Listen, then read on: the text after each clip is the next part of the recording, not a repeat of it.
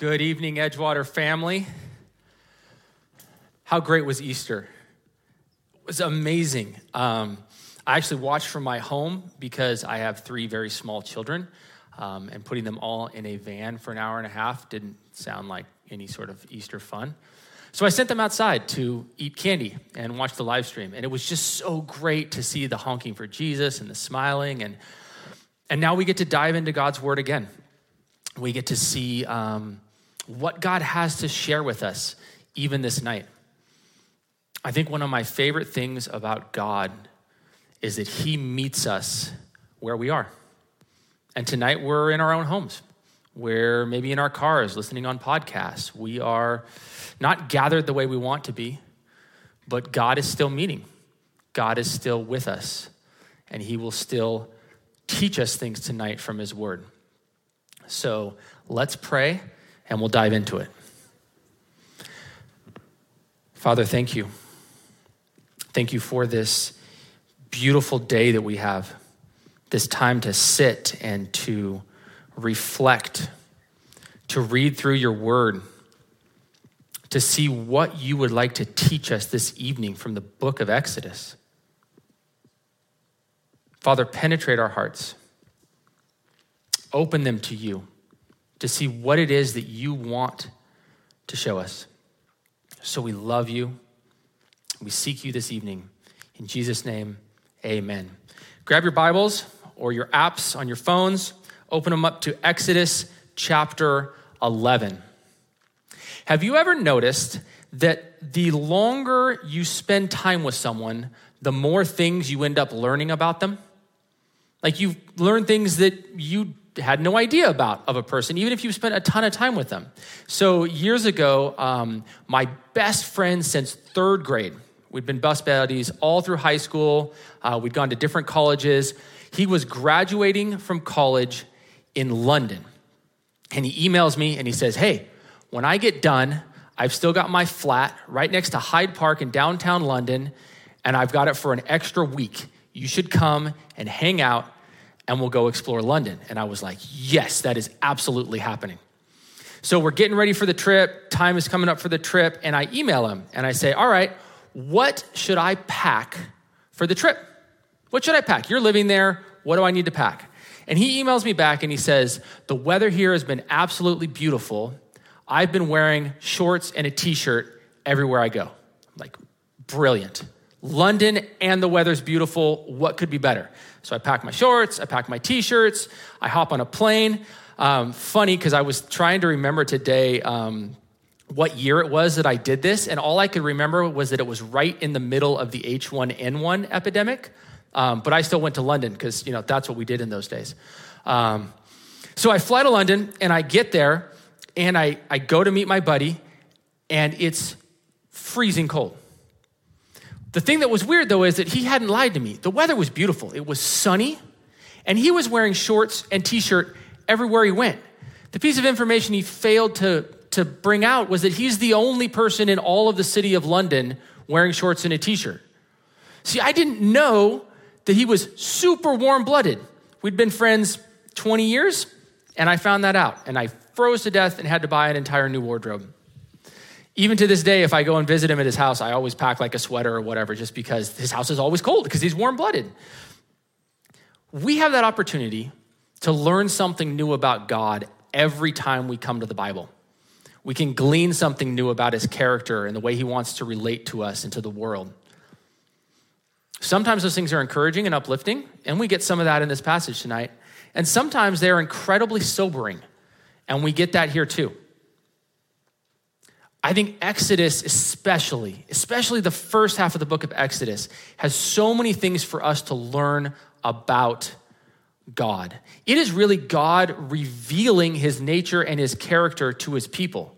In Exodus chapter 4, when Moses first encounters God at the burning bush, and Moses says, What's your name? Who are you? I don't know very much about you. Moses is asking the right question. And God spends the next number of chapters revealing the answer to Moses and to Pharaoh and to his children and to the Egyptians. And we're going to see a bunch of that in these passages tonight. We're going to do all of chapter 11, and we're going to do chapter 12 through verse 28. And what I want to see as we look through these passages is what can we learn about God?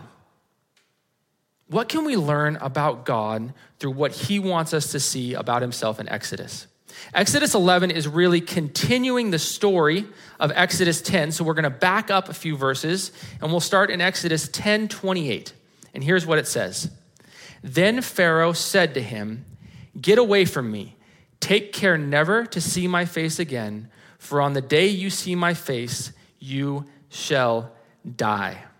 And Moses said, As you say, I will not see your face again. And then the Lord says to Moses, Yet one more plague will I bring upon Pharaoh and upon Egypt, and afterward he will let you go from here. When he lets you go, he will drive you away completely. The first thing that I see about God in this passage is this God has a limit. God has a limit. It's the first thing that we see. You see, as I read through the plagues, what I see is a merciful God, a patient God, a God who provides opportunity after opportunity after opportunity for repentance. That's what happens. I mean, God turns the Nile into blood and then he withdraws the plague and gives an opportunity for repentance. There's the frogs and the gnats and the flies, and each plague in turn is withdrawn in his mercy with an opportunity for Pharaoh to repent, for the Egyptians to do the right thing and let the children go. But time and time again, they don't. And what I see here is this ultimately, God has a limit. There's a time. There's a time when it ends. There's a last plague. There's a last plague. There's also sirens in the background, which is fun, you know? Outdoor church, you gotta love it. Matt got honking, I get sirens. I don't know what that means, but that's, that's what's happening right now. So, but there's this thing that I think we know in the back of our heads, but we don't grasp or we don't live like it or we don't really hold on to it. It's this there's a limit to this thing. We serve a merciful, wonderful, caring God who wants to see all come to repentance, but eventually the clock runs out on everybody. You know, the Bible says that one day every knee shall bow and every tongue will confess, but it also says at that time, for some people, it'll be too late.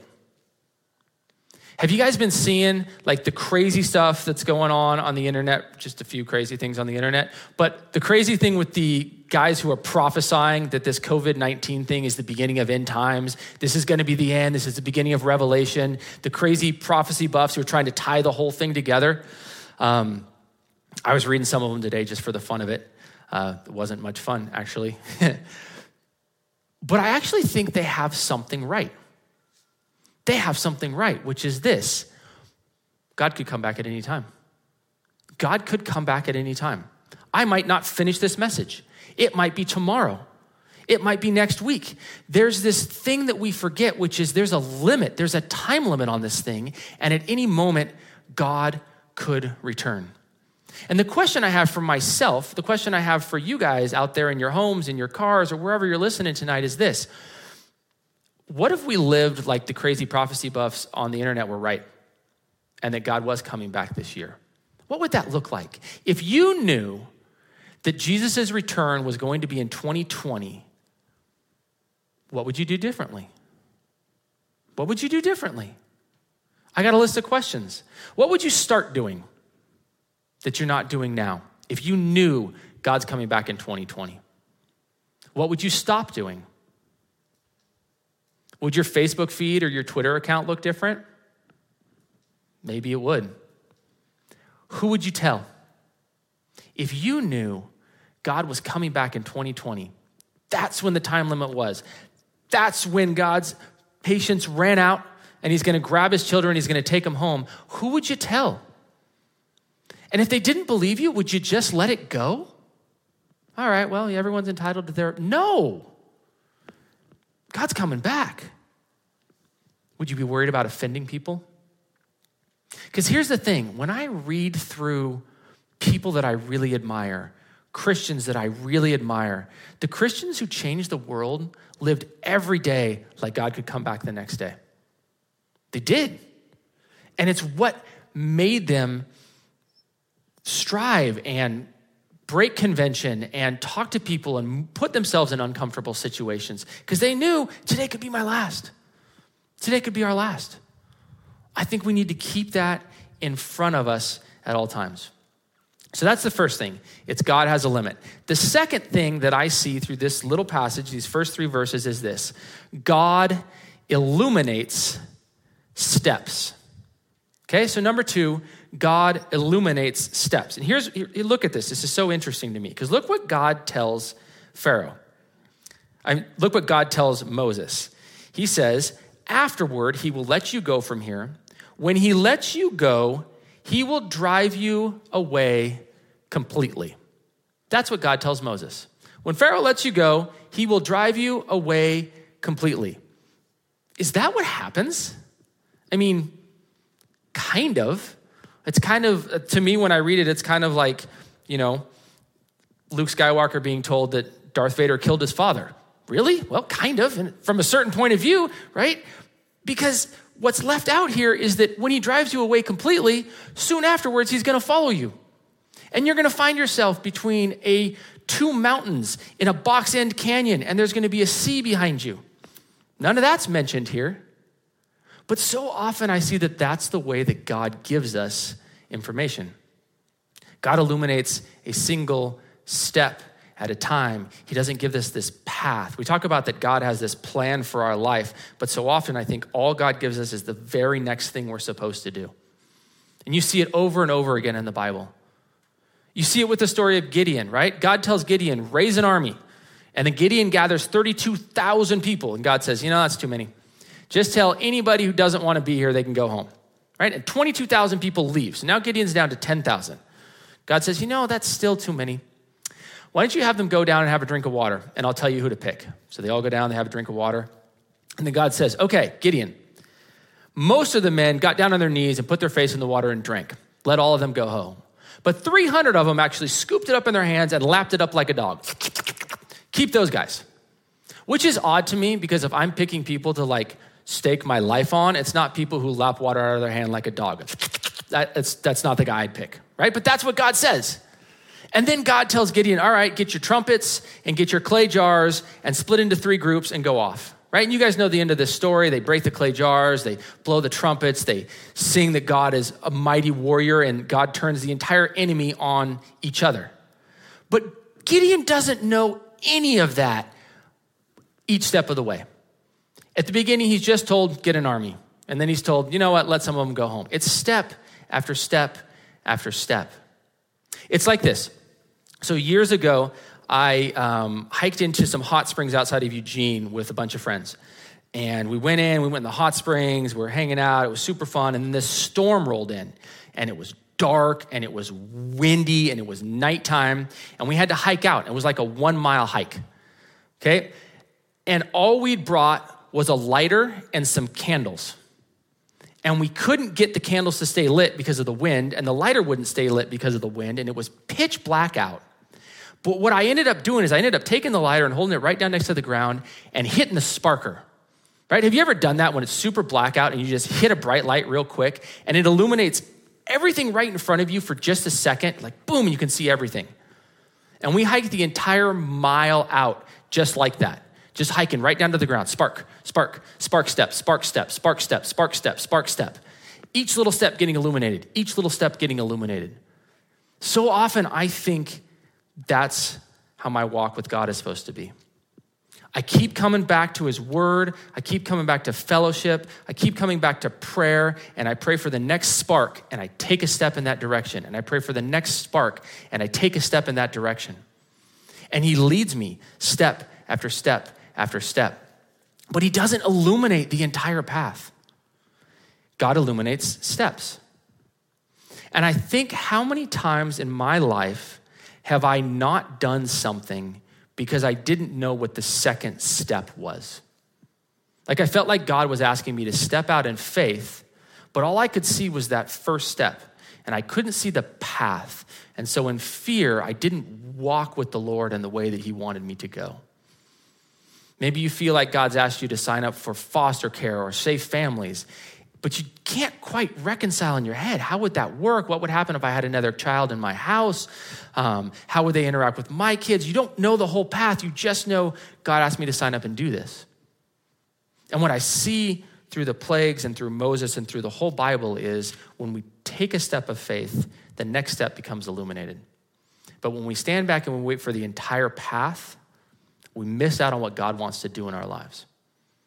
Okay, so those are the first two things I see, right? First two things I see is this God has a limit. And then, secondly, God illuminates steps. All right? Then we go on from here through the rest of the passage. Here's what it says it says, This is God speaking to Moses Speak now in the hearing of the people that they ask every man of his neighbor and every woman of her neighbor for silver and gold jewelry. And the Lord gave the people favor in the sight of the Egyptians. Moreover, the man Moses was very great in the land of Egypt, in the sight of Pharaoh's servants, and, and in the sight of the people. So Moses said, Thus says the Lord About midnight I will go out in the midst of Egypt and every firstborn in the land of Egypt shall die, from the firstborn of Pharaoh who sits on his throne, even to the firstborn of the slave girl who is behind the handmill, and all the firstborn of the cattle. There shall be a great cry throughout all the land of Egypt, such as there has never been, nor ever will be again. But not a dog shall growl against any of the people of Israel, either man or beast, that you may know that the Lord makes a distinction between Egypt and Israel. And all these your servants shall come down to me and bow down to me, saying, Get out, you and all the people who follow you. And after that, I will go out. And he went out from Pharaoh in hot anger. Then the Lord said to Moses, Pharaoh will not listen to you, that my wonders may be multiplied in the land of Egypt.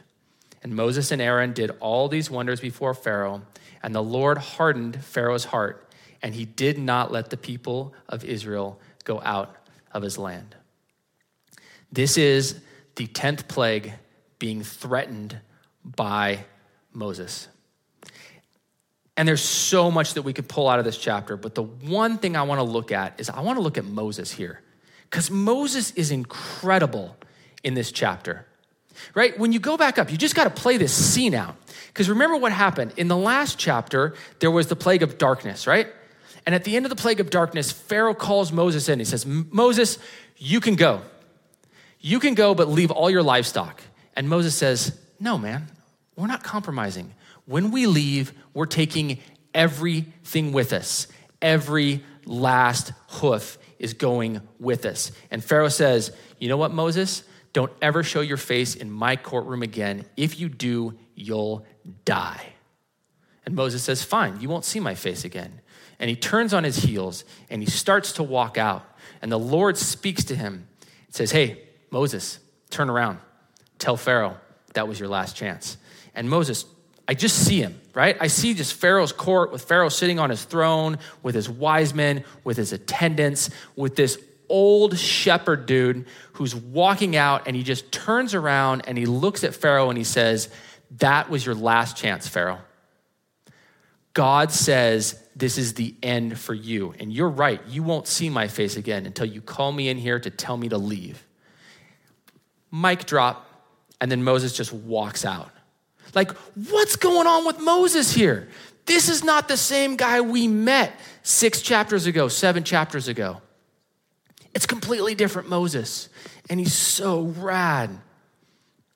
It reminds me of, of um, a kid I had in high school. His name was Sean.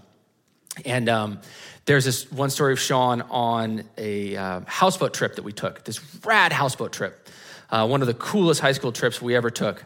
Um, and Sean was a big kid, big, strong, handsome, super nice, uh, probably bigger than any other kids in our houseboat.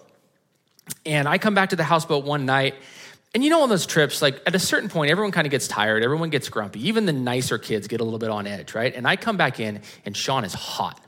He is storming around that houseboat. And he's like, I'm like, dude, Sean, what's going on? He's like, dude, someone took my sleeping bag. Someone's gonna pay. Someone's got my sleeping bag. I'm tired. It's been a long day. I wanna sleep. Right? So I ran over to my bunk real quick to make sure that it wasn't me who took his sleeping bag. And then I started helping him look for it, right? He's just, he's raging around this houseboat. And I look over, and there's Chad Hansen passed out asleep on top of Sean's sleeping bag. And I go, Sean, I think your sleeping bag's under Chad. And the next thing I hear from Sean is this Um, Mr. Hansen, I think you're on my sleeping bag. Total 180, right? What happened? What happened to Sean? He didn't know he was dealing with. He thought he was dealing with another camper and he's got 50 pounds of muscle on any of them, but he's not. He's dealing with Chad Hansen. That's exactly Moses, but in mirror image, right? I see Moses in chapter six walking into Pharaoh and kind of being like, um, Pharaoh, if you could let God's people go, that'd be great. No, no, no more straw? Okay, no more straw. Okay, sorry, didn't, didn't mean to disturb you. And then what? Chapter 11, he spins on his heels. You know what? You will never see me again, Pharaoh, until you tell me to leave. See you later. What happened? In chapter 4, in chapter 5, and chapter 6, Moses didn't know who he was dealing with. In chapter 7, and 8, and 9, and 10, God's power is exposed. God's nature is exposed. And Moses realizes I serve a merciful, just, all powerful God. I'm on his side, and I have absolutely nothing to fear.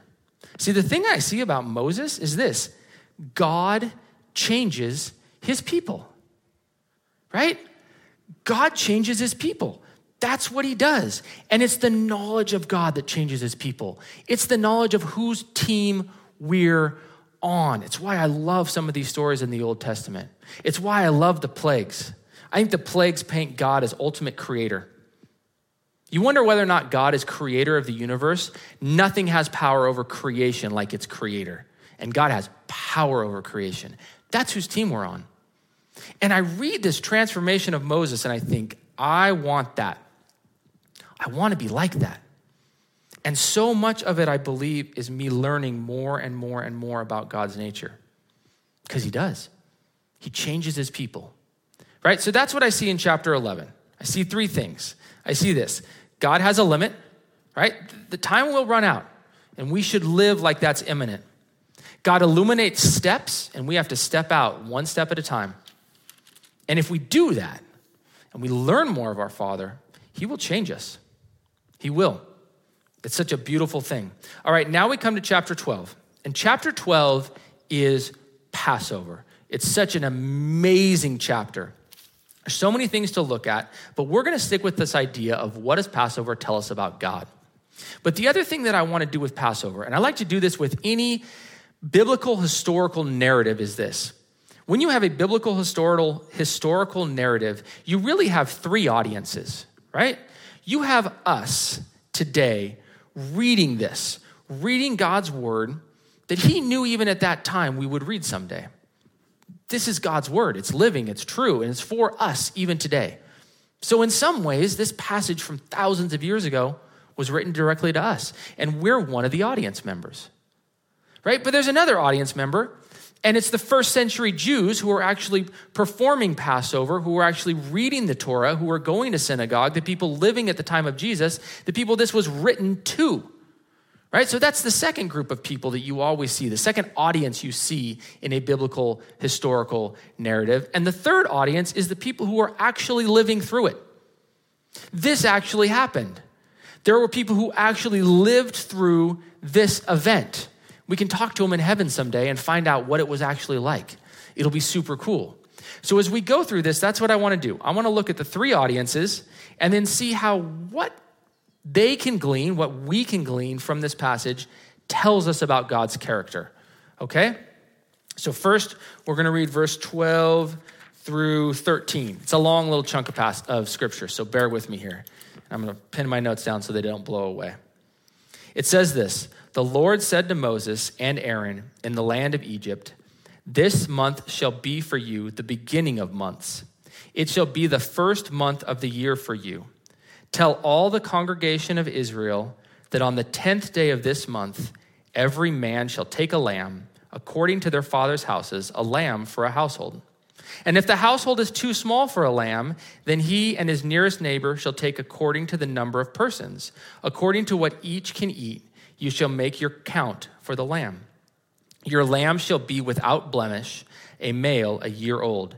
You may take it from the sheep or from the goats, and you shall keep it until the fourteenth day of this month, when the whole assembly of the congregation of Israel shall kill their lambs at twilight. Then they shall take some of the blood and put it on the two doorposts and the lintel of the houses in which they eat it.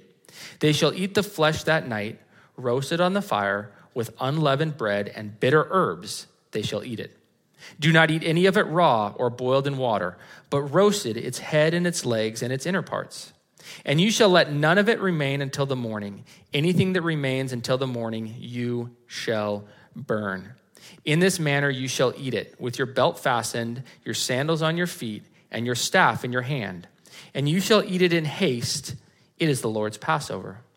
For I will pass through the land of Egypt that night, and I will strike all the firstborn in the land of Egypt, both man and beast, and on all the gods of Egypt I will execute judgment. I am the Lord. The blood shall be a sign for you on the houses where you are, and when I see the blood, I will pass over you and no plague will befall you to destroy you when I strike the land of Egypt. For us today, 2020, reading this passage, it's a picture. It's a beautiful picture of what Jesus did 2,000 years ago in Jerusalem. I mean, look at what happens here, right? So you take a lamb on the 10th day and you bring it into your house. This is the day that Jesus rode into Jerusalem on his triumphal entry. For the next four days, you examine this lamb. You make sure that it is absolutely perfect, without spot or without blemish. What happened to Jesus from the time that he rode in until the time that he was crucified? He's examined. I mean, read through the last chapters of Luke. He's examined by the Pharisees and the Sadducees. He's examined by the lawyers. He's hauled in front of Pilate. And what does Pilate say? I find no fault in this man. Right? And then the lamb is killed. And its blood is spread out to protect its people. And Jesus is crucified for us. And its blood covers our sins. It's an absolutely beautiful picture. But the thing with Old Testament pictures is this people can get a little weird on them pretty quickly, right? This is absolutely a picture of Jesus. I mean, that's what John the Baptist says when he first sees Jesus Behold, the Lamb of God who takes away the sins of the world, right? In 1 Corinthians, Paul calls Jesus our Passover lamb. And then Jesus, doing Passover that night, says, This feast is fulfilled right now in your hearing, in your seeing. I'm fulfilling Passover even this day. But what about all the other elements of Passover? Right? Because I read a ton of commentaries on this. Right? So what about the fact that the lamb's supposed to be roasted? Right? I read one commentary that was like, well, this represents how Jesus was endured the fiery flames for us. Like, really? I mean, maybe. It could also be that it's in conjunction with the prophecy in Psalm 34:20 that says, Not a bone would be broken. Psalm 34 20 has this beautiful prophecy about Jesus. It says, Not a single bone of his will be broken. He's crucified, and not a single bone is broken, which is unbelievable. And if you don't have a pot big enough for a whole lamb, you're going to have to break it into parts to boil it. So maybe that's it. Just don't boil the thing, roast it. We're trying to tie in with this other prophecy.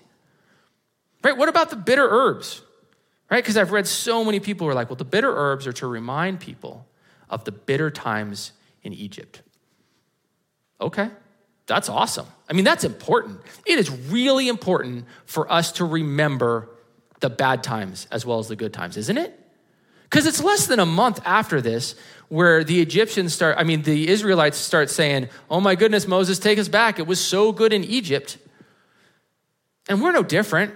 We have short term memory. I mean, Matt's talked about this lots of times about wanting to set up a camera like this and when someone comes into his office just broken from the sin and the consequences to videotape them. So that when they go out and start doing it again, he can play it back to him and be like, remember, it was bitter. It was difficult, it was hard, right?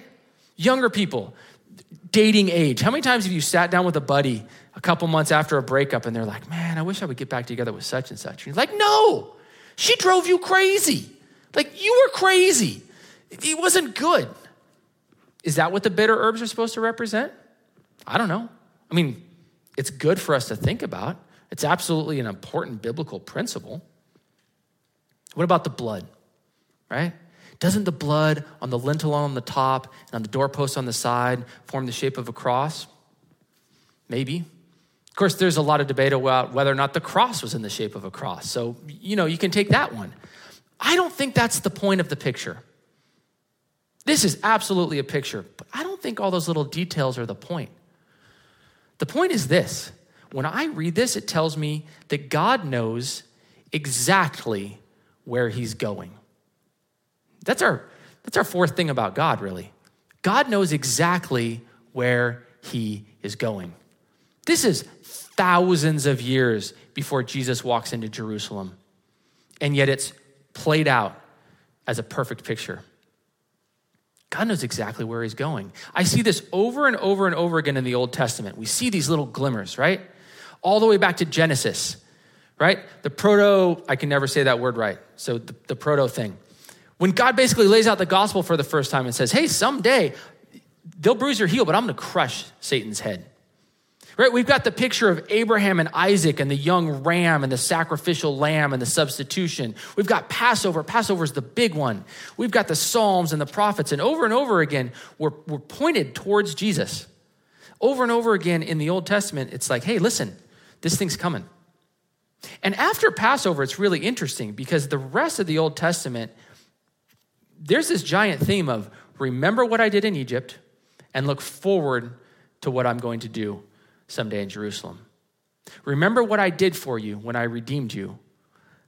Look forward to what I'm going to do when I save you. God knows exactly where he's going. And when Jesus died on the cross for our sins and fulfilled this Passover, God still knew exactly where he was going. You see, it kind of switches then. If you move forward from that event through the rest of the New Testament, here's what you see. You see, we're not told to look back on Passover and forward to Jesus. We're supposed to look back on Jesus in communion and forward to his coming when he comes and redeems us and takes us home with him. He still knows exactly where he's going. Look at these verses 1 Thessalonians 17 18.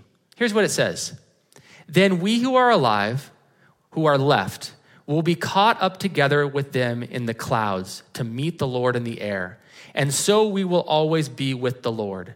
Therefore, encourage one another with these words. What about 2 Timothy 2:12? If we endure, we shall also reign with him. What about Revelation 26? Over such the second death has no power but they shall be priests of God and of Christ, and shall reign with him a thousand years. God knows exactly where he's going, and he's going to get his people there. And no Pharaoh, no virus, no nation, no power, nothing will keep him from doing that. And he'll redeem his people again and we'll get to go home and rule and reign with him for thousands of years. It's absolutely beautiful. Right? So here's what we got. Four points so far. God has a limit. There's a time frame on this thing. God illuminates steps. We walk with him one step at a time. God changes his people.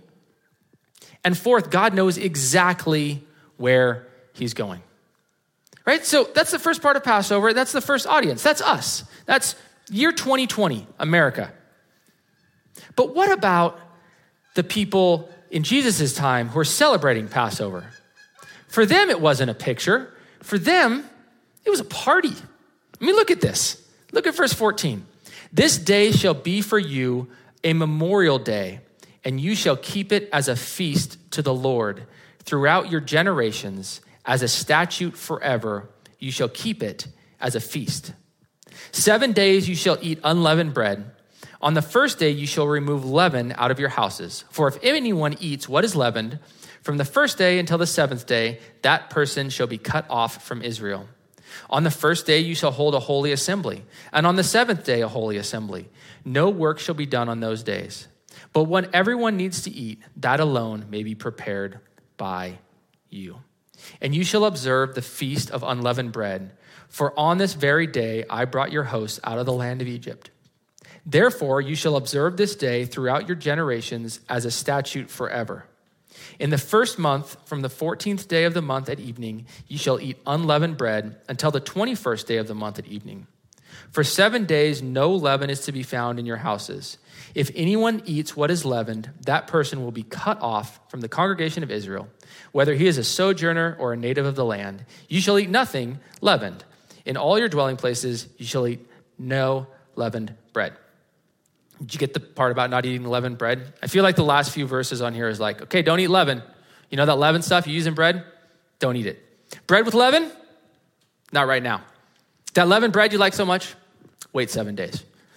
It's repeated over and over and over again. But for them, it's a party. I mean, look what it says in the middle here. This is a seven day with no work. Don't work for seven days. And the only work you can do is preparing food, and he's already made preparing food easier, right? Because bread was a major part of their food preparation. I read something that said possibly 70% of their caloric intake would be bread. Making bread is a lot of work. I bake bread. I love baking bread. It's super fun. It's a lot of work. God even took that away. You know what? Just make crackers for the next seven days. They're so much easier, so much faster. Take some time off. It's a party. This is the Feast of Unleavened Bread. It comes right after Passover. People would travel to Jerusalem for Passover. Back in this Passover passage, they're supposed to get together, they're supposed to be with family. Then you have seven days off. And you know what I see about this? So interesting to me about God. It's this God loves the pause button. It's really true. I mean, if you look at many of the things that God asks people to do, it's this periodically, on a regular basis, hit pause on your life. Just stop your crazy, relentless drive for whatever it is success, accumulation, homeschool right now. Just stop. Just pause and reset and do something else. Do something fun. Do something enjoyable. Like, how cool is it about God that that is a huge priority to Him? Sabbath. One fifteenth of your days. Don't work. Don't work hard. Don't pull out your to do list. I was reading a book a while ago, um, and there was a lot about Sabbath, and it said people who Sabbath live the other six days differently as well. It takes some planning, it takes some energy, but man, it's so important. Then you have this feast here, seven days, he said, no pause. You know what we've learned through this whole COVID 19 shelter in place, be home, quarantine. Americans are not good at pause. Right? Like, take the economy and everything else out of it. Just like being at home after two days, people are like, I'm losing my mind. Why? Because we don't know how to rest, we don't know how to reset. And it's really, really important. God brings it up over and over and over again. God says in this passage, make sure there's no leaven in your house. This is like mandated spring cleaning. It's just reset button. Start over. And you know what's so cool? There's so many things that they're supposed to do in this. If I was going to do a Sunday message over this section, I would probably grab this because there's all these cool things they're supposed to do during this pause and reset. They're gathering, they're celebrating, they're remembering, right? Over and over again through Exodus, you're going to see this. Remember this. But you know the other thing that they're doing is they're training. These pause and resets, these feasts and festivals, some of which we still do today, like maybe Easter, like the giant celebration we're going to have at church when we all get to get back together again, that's going to be a party. They're a great opportunity for us to train our kids. And God's really big on that. And we can train them in some interesting and difficult things. Like, I think sometimes we, we don't think our kids are ready for things they're ready for, like communion. I think I want to get my kids taking communion at the earliest possible chance. I think that my seven year old daughter is smart enough now, I should have already been doing it with her. And you might be like, oh man, how are you going to talk about communion? I mean, you're, you've got the death and the blood and the whole thing. Look at Passover, right? What do they do on Passover? They bring a baby lamb into their house and they live with it for four days and then they kill it. Okay, I brought home a lizard the other day, a alligator lizard, big, green, bite, mean alligator lizard. By the time I came home two days later, my kids had named it and they were carrying it around as a pet. My daughter's like, Look, I trained it. I'm like, No, it's starving. That's why it's docile. We haven't fed that thing anything. She's like, Can we keep it as a pet? My wife says, I, I think we need a, I think we need a puppy because your, your children are in love with that lizard. But man, can you imagine bringing a lamb into your home? These are serious things. This goes back to this idea that God has a limit. I mean, God is, God is deadly serious about us training our children to know the good things, the wonderful things, and the difficult things.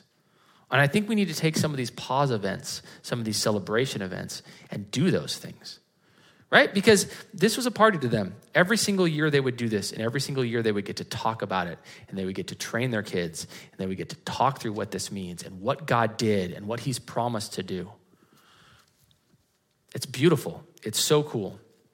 God likes the pause button. He really does. Now, there's one more thing in this section that I want to, to bring up before we move on, and it's this beware of leaven. Okay?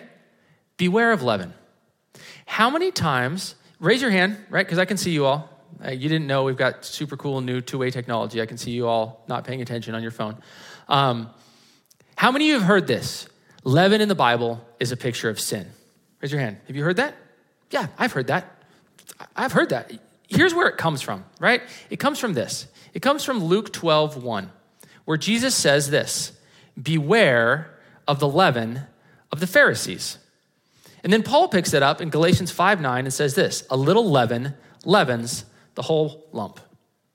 But that's not the only passage where Jesus refers to leaven.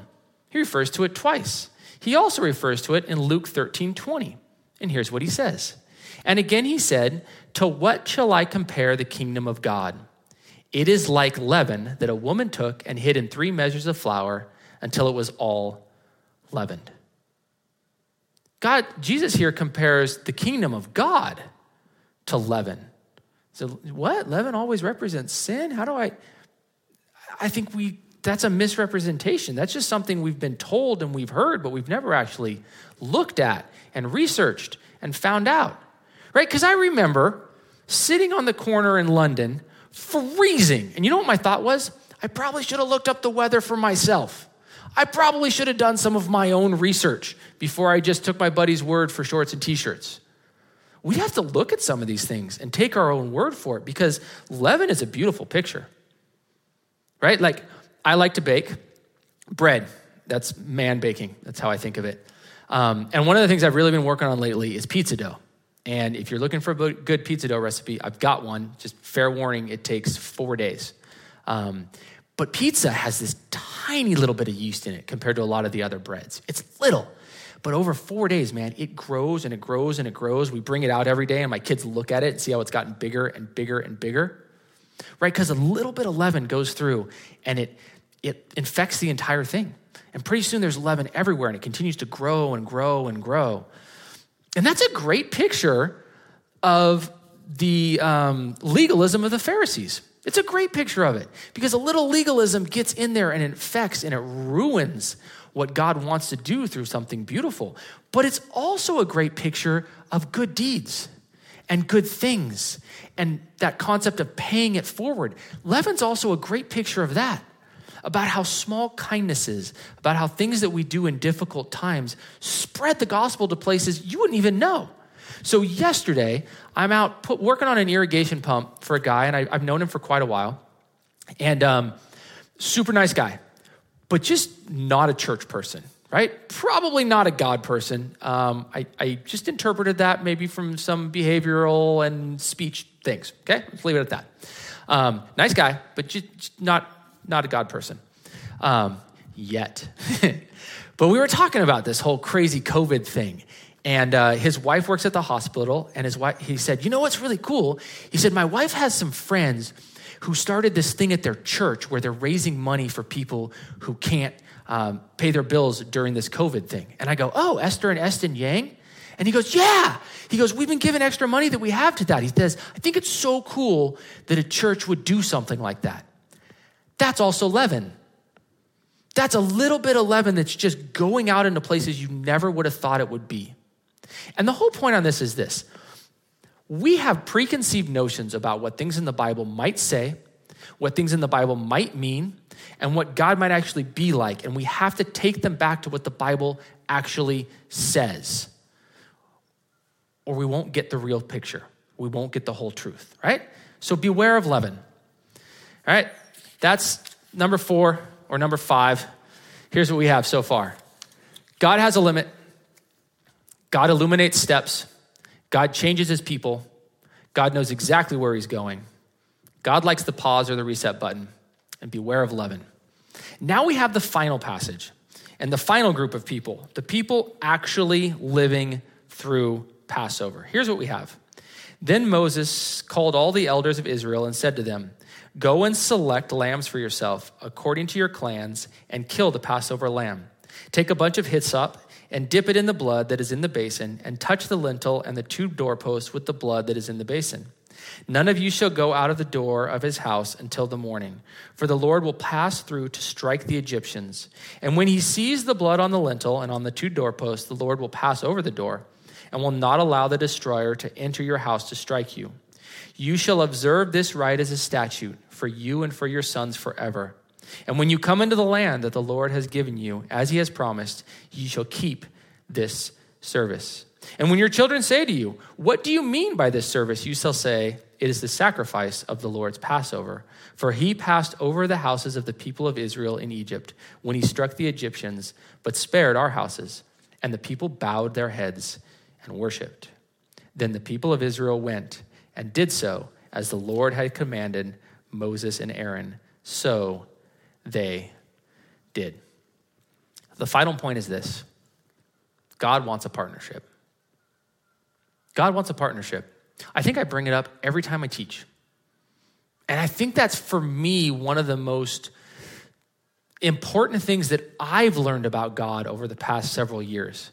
I'm sure Matt's been talking about it forever, but it didn't really sink in until we did that King Me series a while ago. And he just talked about this partnership, about ruling and reigning with Jesus in this partnership and this partnership. And I began to see the way that I relate to God in a different way. Which, if you're wondering, that King Me series is still available on our website. I checked it out today. And then I took a little informal survey, and seven out of seven pastors here said it'd be better to listen to the King Me series than uh, binge Netflix. So, you know, little series, it'll take that for what it is. But God wants a partnership.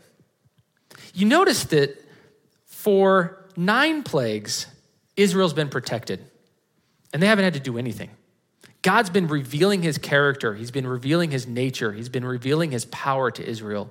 And now, in this 10th plague, God asks them to do something, to step out in faith and step out in obedience and respond. It's really a response. This is what God is saying I'll provide a way, but you must walk in it. I'll open the gate, but you better have your sandals on your feet and your staff in your hand. God does the work, God reveals his character, and then he asks Israel to partner with him in it, to partner in obedience, and to walk this thing out. Do what I told you to do. This is exactly the Easter message. God acts first. God leaves heaven. God comes to earth. God dwells perfectly as a man. Jesus dies for our sins, substitutes himself for us. And then he says, just respond. Just accept what I've told you to do. Just accept me as Lord and bring me into your life.